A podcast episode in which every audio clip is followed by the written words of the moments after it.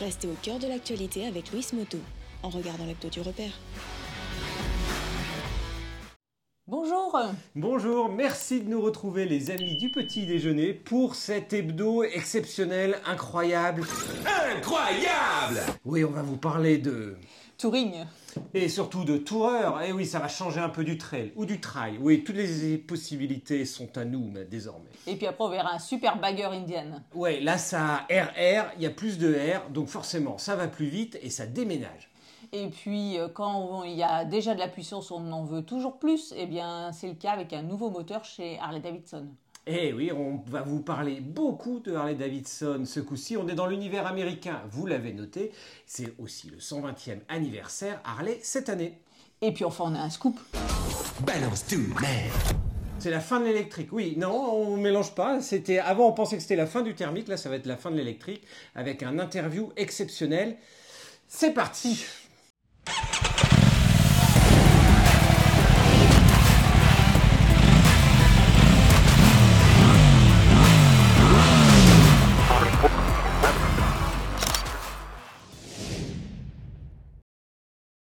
Alors la marque Buell, qui fait parler d'elle chaque année, qui nous fait du teasing sur des modèles qui sont en précommande mais qui sont toujours pas là, mais ça commence à arriver puisqu'il y en a 5 déjà sur le site web sur les 10 prévus. 10 d'ici l'année prochaine quand même. Donc euh, ils en ont encore 5 à nous Il y a sortir. pain sur la planche. Et on vous en parle un petit peu forcément, la saga Buell, Buell, Eric Buell, euh, qui avait été racheté par Harley Davidson euh, à une époque avant de créer EBR, Eric Buell Racing, avant d'être sorti et de terminer l'histoire EBR pour que Buell Motorcycle soit relancé par d'autres personnes. Et donc, c'était la Daytona Bike Week, et à cette occasion, euh, Buell a dévoilé, ou a redévoilé plutôt, euh, son trail qui avait déjà été présenté, mais cette fois-ci avec un célèbre designer pour faire un nouveau look, Joey Ritter. Un designer très célèbre, pourquoi? Parce qu'il avait sorti une moto carrée, Ouais, pas tout à fait, cubique, paralléloïde, Une clé USB. Ouais, une clé USB sur le qu'il avait enfourché. Non, franchement, le modèle est assez impressionnant. Euh, il a vraiment roulé, donc il y a quand même des designers qui sont bien perchés. Mais enfin, celle-là, la Buell, je la trouve super sympa. Oui, et puis surtout, c'est pas un trail en fait. Non, le trail c'était old school, c'est pas bien. Maintenant, on parle de sport, toureur. Ouais. Ah bah oui, tout de Ouais. suite, ça pose, euh, ça pose plus. Bah oui, alors, mais qu'est-ce qui a été fait dessus? Bah, la face avant a été complètement revue. Bah oui, on fait appel à un designer, donc il faut qu'il mette, euh, il faut qu'il dise qu'il a fait quelque chose. Il y a des petits ailerons sur le côté, c'est très à la mode en ce moment. Et puis un guidon relevé, une nouvelle selle, des nouvelles valises, beaucoup de fibres de carbone pour bien sûr alléger le poids. Et bien sûr, le moteur est maintenu. Heureusement, c'est un bicylindre en V de 185 chevaux et de 138 Nm sur la base de la Hammerhead 1190 RX. Oui, parce qu'en fait, les cinq modèles sont à peu près tous basés sur ce fameux bicylindre de 1190 cm3. Ça pulse. On est ici un peu dans ce qu'a fait Harley, hein, quelque part, avec la Oui. Panamerica euh, 1250. On se dit, non, c'est improbable comme moto. Damien l'avait essayé. Il avait adoré la Panamerica euh, 1250. Comme quoi, on peut faire des grosses motos bien velues avec des twins et ben, que ça soit hyper plaisant. Même si pour le look, eh ben, il y a les pour et il y a les contre. Mais en attendant, à conduire, c'est sympa. Donc si vous avez l'occasion, peut-être pas pour la Buell parce qu'elle n'est pas encore arrivée sur le marché, même si vous pouvez la précommander. Mais en attendant, euh, pour la Panamerica, oui, c'est l'histoire de qui recommence et qui tourne entre Harley, Indian et puis Buell. Bah, vous pouvez la réserver dès maintenant. Elle est annoncée au prix de 20 600 euros, mais il faudra attendre 2025 pour la voir en vrai. Ouais, donc si vous êtes pressé, ben, passez votre chemin. Sujet suivant. Sujet suivant, l'Indian Bagger, mais pas n'importe quel bagger, c'est le Racing Indian Challenger RR. Ouais, C'est comme les KTM, c'est comme les Honda. C'est comme les. CBR. Ah bah, vous êtes sûr que plus il y a de R, plus ça va vite. Euh, on rigole, mais n'empêche que là, elles sont engagées en course. Et là, ça déménage quand même. Sérieusement, les images sont impressionnantes. Les pilotes sont impressionnants, oui, parce que franchement, euh, bah, du coup, Indian a déjà remporté le titre en 2020 et vient de le remporter encore en 2022 du fameux championnat de King of the Bagger. Ah ben oui, le roi des bagueurs. Merci Et ça, la- se- et ça se joue en et ça se joue en puissance hein, sur le terrain. Et du coup, eh ben, pour rendre hommage à ce, à ce trophée et justement au pilote, à Tyler O'Hara, eh bien, Indian a fait une réplique exacte de cette euh, Challenger RR en seulement 29 exemplaires. Et pourquoi 29 exemplaires? Eh ben, le numéro du pilote, Waouh, naturellement. t'es trop fort. Ouais, ça aurait pu être son âge. Oui, c'est vrai que ça aurait pu être son âge. C'est pas son prix non plus. Et du coup, euh, ce modèle sera vendu en France, au Japon, au Royaume-Uni, en Allemagne. Donc vous pourrez l'acheter pour une modique somme. Oh bah oui, 92 000 dollars. 85 000 euros à peu près. Et alors pour ce prix-là, eh ben, quand même, il y a beaucoup d'améliorations qui sont faites sur le modèle. Des jantes 17 pouces, des pneus Racing Dunlop, une fourche Hollins FGR 250, un amortisseur TTX, une selle Racing, un pare-brise aérodynamique, des freins Brembo, un quick shifter bien sûr, Et puis surtout, euh, SNS, vous savez, hein, ils sont très connus euh, pour leur moteur, mais notamment pour toute leur préparation également, et donc toutes les parties euh, moteurs et autour, ben oui, forcément, il faut porter la puissance euh, au maximum. Là, quand on vous parle de SNS, c'est Smith Stanley, pas Smith Wesson, mais on n'est pas très très loin de l'idée, et en tout cas, ouais, ça pulse sévère.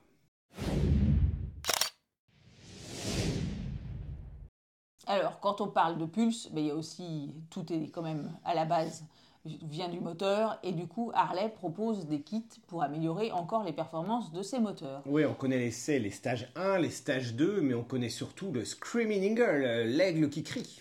Le moteur est basé, basé sur un bicylindre en ligne de- du fameux Milwaukee 8 euh, 117. Oui, Milwaukee, on ne vous apprend pas pourquoi. C'est le lieu historique et là où sont fabriqués un certain nombre de Harley Davidson. Et du coup, il y a un nouveau moteur, euh, le Screaming Eagle 135 inch stage 4. Eh bien oui, parce qu'on parle bien de cubic inch par rapport à nos centimètres cubes, donc petite translation à faire.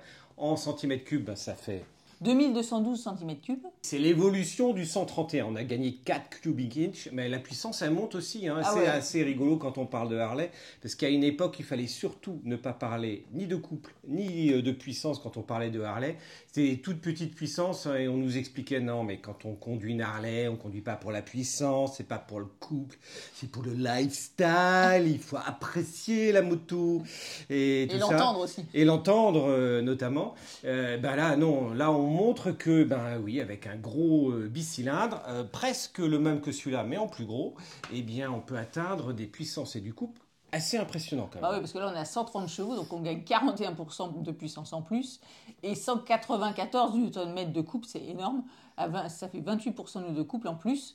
Quand on pense qu'une road glide euh, fait 1923 cm3 et seulement, le seulement entre guillemets, 105 chevaux, Oui, pour 385 kg à sec. Donc le rapport poids-puissance sur une road glide, euh, encore une fois, c'est- pas ce que l'on admire le plus. Mais quand on commence à avoir un moteur de 130 chevaux et euh, 190 Nm de couple, oui, ben là, ça commence à être vraiment très sympa. Euh, ça peut réserver quelques surprises quand le rythme s'accélère également. On l'a vu hein, en montagne notamment. Ce moteur n'est pas homologué pour l'Europe, Eh mais si vous pouvez, si vous êtes euh, sur le continent américain, c'est possible de l'acheter au prix de 10 450 euros. Une paille. De toute manière, quand vous avez une CVO à 40 000 euros, c'est une paille après derrière d'en rajouter 10 000. hein. Et il y a une variante entre le- pour le refroidissement, soit à air, soit à huile, et en couleur, soit noir ou soit chromé. Ah bah oui, oui, quand même. C'est mieux.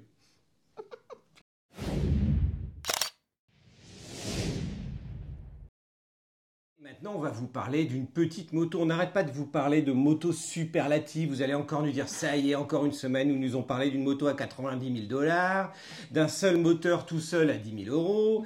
Euh, mais il faut qu'ils reviennent sur Terre. Bah c'est oui. pas nous qui faisons les motos, hein. Euh, Non, c'est pas nous qui faisons les motos, c'est nous qui choisissons ce dont on va vous parler dans la semaine. Et on a quand même une petite moto qu'on aime bien. Euh, eh bien, c'est. La Harley X350. Ben oui, une petite Harley. Alors, euh, la 750 qu'ils avaient faite, la Street, c'était pas obligatoirement une réussite. Mais là, on arrive sur des cylindrés qui vont être comparables à des Royal Enfield Meteor, qui vont, être, qui vont être comparables notamment à la Benelli. Et Sandrine a tout à fait raison de parler de Benelli, puisqu'on arrive sur un partage de moteurs hein, avec QJ.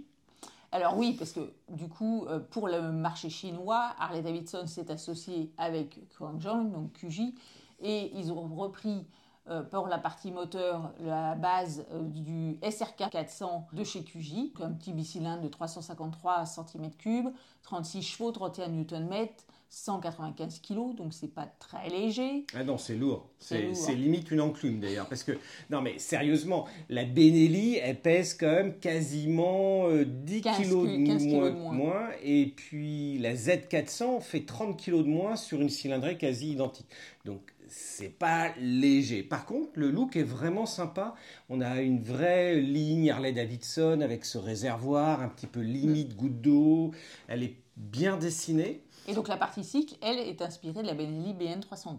Partage toujours de plateforme, hein, on le voit chez tous les Japonais, mais c'est quelque chose qui se généralise largement, il y a une vraie logique, ce qui pourrait espérer de voir, on n'a pas encore le prix pour, on ne sait même pas si elle sera distribuée en France et a fortiori en Europe, Euh, chance. mais en attendant, euh, son prix autrement pour une petite 350 ben, serait aux environs des- du prix d'une Royal Enfield et ça pourrait être un moyen d'accéder à l'univers Harley Davidson. Bon, et alors le scoop de la semaine? Ouais, c'est la fin de l'électrique. Alors, on, blague un peu, tout petit peu, simplement, parce que vous le savez, ça fait euh, des années que l'on vous parle de la fin du thermique. Fin Bon, du Pas thermique. des années quand même, des mois. Ah non, des années. C'est vrai? Sérieux? Ah bah Non, oui, depuis que Hulot a été Premier ministre et nous annonçait à l'époque que la fin du thermique aurait lieu en 2040, que après c'est l'Europe qui s'y est mise en annonçant 2035, que le Royaume-Uni nous annonce que les 50 cm3 thermiques seront interdits chez eux en 2030, on commençait à voir ça et à se dire tout vers l'électrique, Eh ben non c'est terminé, le monde de la moto c'est terminé, c'est sniff, c'est triste, c'est pas possible, on peut pas y arriver. On adore l'électrique, mais quand même, euh, c'est super bien pour la ville, mais pour l'extérieur, c'est pas évident. Et là, tout est en train de bouger. À l'effarement euh, total de l'ensemble de la communauté européenne dernièrement. Pourquoi? Eh bien, grâce, entre guillemets, à l'Allemagne. Pourquoi? Eh bien, parce que le Parlement européen avait pourtant voté pour euh, la disparition de la vente de thermique, ce qui ne signifie pas la disparition du thermique, naturellement. Et puis finalement, ben, l'Allemagne, sur le dernier petit vote qui restait, a refusé de signer. Elle est suivie par un certain nombre d'autres pays, d'ailleurs. La Pologne, la République tchèque, la Bulgarie, l'Autriche et le Portugal. Et oui, ça fait quand même quelques pays du coup qui ne veulent plus signer. Et oui, euh, pourtant ils avaient encore un tout petit peu de marge, mais non. Là, du coup, ils se sont dit non.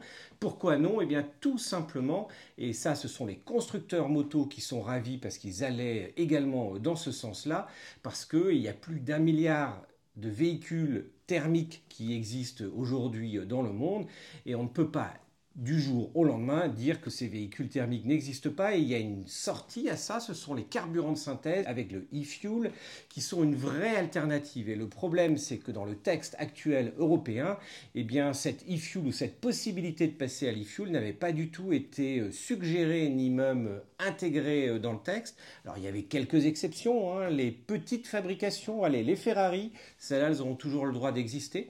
On notera quand même que 2035 n'était pas obligatoirement la fin pour le thermique moto, puisque le texte ne précisait pas précisément que la moto était concernée. En fait, elle la moto n'était même pas listée dans ce texte-là. Donc on présageait que ça pourrait arriver euh, après, mais qu'il faudrait peut-être viser euh, 2037.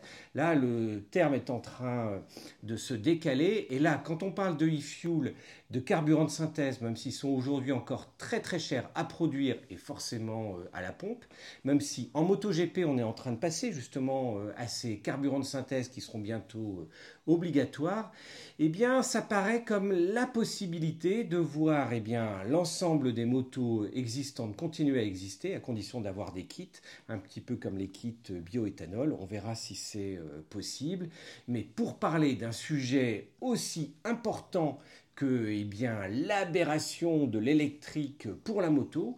Et pour parler de cette fin du thermique, eh bien, il y a une personne sur Terre, ou en tout cas en Europe, qu'il faut voir. Eh bien, c'est Eric de Seine. Eh bien oui, Président. président et CEO de Yamaha Motor Europe. Pourquoi c'est important? Parce que c'est le seul français à la tête européenne d'un constructeur japonais. Il a vraiment une très très grosse position historique depuis euh, JCO, Jean-Claude Olivier, qui a permis à Yamaha de se lancer en France et qui est jusqu'à atteindre le niveau de numéro 1 des ventes en France Yamaha, passé depuis deux ans par euh, Honda. Mais voilà, il faut parler avec euh, le boss qui va vous donner sa vision de l'électrique et surtout des e-carburants. Bah, il n'y a plus qu'à, vous savez, on a adoré depuis la dernière fois la télétransportation. Ben, il est temps que j'aille voir euh, Eric de Seine directement. Allez, c'est parti. Bonjour Eric. Bonjour. Comment va évoluer la moto et le scooter dans les 5 à 10 ans pour toi? Si la Commission européenne de Bruxelles est assez raisonnable pour fixer des vrais objectifs, sans en édicter des règles ou des interdits, ça veut dire se contente de fixer l'objectif et laisse aux constructeurs la liberté du choix des technologies utilisées pour atteindre cet objectif, on devrait arriver à quelque chose de pas mal. Si s'exprime à vouloir imposer qu'il n'y a que l'électrique et le moteur à combustion n'existe plus, on va avoir un souci. On va avoir un souci parce que l'électricité, il faut d'abord la produire. Et aujourd'hui, on sait que les capacités de production ne sont pas suffisantes si demain le parc devait basculer électrique. Et deuxièmement, il faut que cette électricité soit correctement gérée par les véhicules, c'est-à-dire avoir des batteries suffisamment performantes. Aujourd'hui, je prends un exemple qui est euh, peut-être un peu naïf, mais qui, qui me sert souvent dans les réunions en commission. L'électricité, c'est formidable. Tesla, c'est pour vous la référence. Tesla, ça pèse quand même plus de 2 tonnes. À recycler, c'est pas si simple. Ça consomme beaucoup de matériaux rares. Il y a 800 kg de batterie là-dedans pour transporter 4 personnes et un peu de bagages. Moi, aujourd'hui, sur une moto, il faut que je transporte 2 personnes et un peu de bagages. 400 kg de batterie Tesla, je ne sais pas les mettre dans une moto. 200 kg, je ne sais pas les mettre. 100 kg, je ne sais pas les mettre. 40 kg, peut-être. Donc vous voyez, il faudrait que vos batteries de Tesla soient 10 fois plus performantes pour que je puisse sérieusement envisager qu'on puisse les appliquer dans notre milieu. Alors évidemment qu'il y a des tentatives, mais qui sont dans des coûts euh, extrêmes pour le client, sur lequel on sait que d'un seul coup, ah ben on ne pourra plus posséder sa moto, il faudrait juste la louer, et encore. Et donc je pense qu'on est euh, à la rupture des codes et d'une certaine forme de sagesse. En même temps, on a aujourd'hui une vraie direction sur ce qu'on appelle les éco-fuels ou les fuels de synthèse. Aujourd'hui, ce sont des fuels qui valent à peu près 5 fois le prix du, super actuel, enfin du, du super samplon ou du gasoil. Ils ont des plans qui font que raisonnablement à 3-5 ans, ils pensent qu'ils seront entre 10 et 15% plus chers que l'essence actuelle. Sauf que il n'y a aucune émission de CO2 dans la production, dans toute la chaîne amont, et que dans la chaîne de fonctionnement du moteur, on parle de réductions qui ne sont plus à la marge, mais qui sont extrêmement significatives. Ça veut dire qu'on peut parler de 50, 60, 70% de réduction d'émissions de CO2, parce que le carburant lui-même émet beaucoup moins et un pouvoir énergétique beaucoup plus puissant qui fait qu'il y a moins d'émissions en sortie de la chambre de combustion. Donc ça veut dire qu'on est dans une trajectoire qui permet de viser d'être non plus carbone neutre en 2050, mais nous, par exemple, Yamaha, on a pris l'engagement d'être carbone neutre en 2035. Donc on est sur des plans très agressifs en termes de réduction de CO2, mais par contre, il ne faut pas qu'on nous emmerde à nous dire qu'il n'y a que l'électrique, parce que ça ne marchera pas. Donc ça, il faut qu'à un moment les politiques l'entendent et qu'ils arrêtent de dire les moteurs à combustion, c'est fini en 2035, parce que le problème, c'est que là, ils se piègent eux-mêmes, parce que si tu retires la combustion, à la limite, il n'y a plus d'hydrogène et il n'y a plus de- d'éco de, d'éco de synthèse, tu que de l'électricité. Et aujourd'hui, le parc de production d'électricité, il n'est pas euh, adéquat en, en Europe. Merci Eric. Ben, merci à vous et à bientôt. Coucou Sandrine. T'es là, Ouais, je suis en revenu. pas en morceaux, heureusement. Interview euh, exceptionnelle naturellement pour arriver à dégager un créneau. Et heureusement la télétransportation quand même. C'est mieux que. Zoom, hein, par... euh, Ouais, c'est mieux que Zoom. L'essai de la semaine. Eh oui. Épique, l'essai de la semaine. Aller en Turquie, à Istanbul, pour essayer d'avoir le soleil, n'est-ce pas, pour vous faire de magnifiques images. Eh oui, un Et- circuit pour essayer une sportive, une sportive dont on vous parle presque depuis deux ans entre les brevets et son arrivée. Elle est franchement de toute beauté, on vous l'avait magnifique. remontré à ECMA. C'est la CF Moto 450 SR. Franchement, superbe. On avait vraiment hâte de l'essayer. Euh, pour la planète, on s'était dit on peut très bien l'essayer en France. Ben non, la Turquie, pourquoi pas Ouais, on, on se dévoue vraiment pour aller essayer ces motos à l'étranger dans des paysages de rêve pour vous ramener des images superbes. Et bien là, eh bien, il, il pleuvait en Turquie. Ah bah, Euh, c'était le, juste le déluge complet, ce qui a été euh, permis à, à Damien de se faire quelques peurs, non pas par lui, mais que vous le savez, hein, il tourne sur, sur circuit, ils étaient à fond sur circuit, il s'est fait dépasser à un moment, et il s'est dit, mais le gars, comment il va faire Euh, Il est au bout de la ligne droite, là-bas, il va jamais s'arrêter. Ben effectivement, il s'est pas arrêté, il a fait un tout droit, le mec, poum, direct devant. Euh, en attendant, impressionnant parce que sous la pluie, avec des pneus de route, ils se sont quand même bien débrouillés. Damien n'a pas chuté, heureusement pour lui. Donc il est revenu en morceaux. Par contre, les images, ben, c'est un petit peu compliqué d'arriver à récupérer quelque chose de sympa. Donc peut-être que l'essai va arriver aujourd'hui ou demain. Bref, on va vous tenir au courant. En tous les cas, il y a la magie. Il y a l'essai écrit déjà sur le repère, donc déjà, ça vous donne une bonne, une bonne visibilité sur le modèle. Et puis, il y aura aussi en tout début de semaine, normalement, l'essai de la Ducati Multistrada V4 Rally, qui est aussi euh, essayé. Là, on part du coup dans le domaine du tout-terrain, avec euh, Damien aussi. Eh oui, Et quant à nous, eh bien, vous allez nous retrouver euh, bientôt sous le soleil de l'Espagne. Enfin, ce coup-ci, on espère, parce que pour partir en Espagne, ça vaut le coup d'avoir un petit peu de soleil. Sandrine va conduire aussi. Vous adorez euh, la voir, pas seulement en passagère, euh, mais au guidon d'une moto. On va vous faire des superbes images. On n'en dit pas plus, faut Ouais, pas de spoil. Pas de Allez, spoil, pas de Ça spoil. sera la semaine prochaine. Merci, de nous suivre. Pour ceux qui nous découvrent aujourd'hui, pensez à vous abonner en cliquant en bas à droite. Merci encore pour tous vos commentaires. Ça nous fait vraiment très très chaud au cœur. C'est un plaisir de vous retrouver tous les dimanches et à bientôt. À bientôt. à la prochaine. Salut. Bon, tout est bien là? Ouais, non, il faut que les choses soient bien à la bonne place. Là, c'est bien. Tu pourras le mettre dans le bêtisier. connaît surtout le Screaming Eagle, euh, l'aigle qui crie. Non, mais je suis sérieux. c'est le logo. oui, c'est ça. Eh, Elle va se foutre ma gueule en plus. Ouais, pour une fois que je suis sérieux. Ah mais-